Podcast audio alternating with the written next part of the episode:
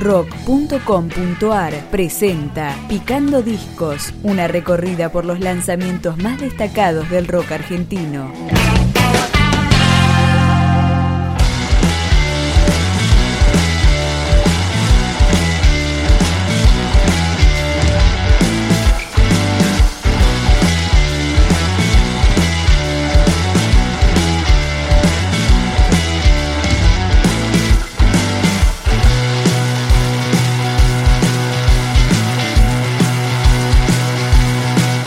Volumen 3 es la placa del trío stoner platense Guacho que empezamos a escuchar con Problemas sin solución.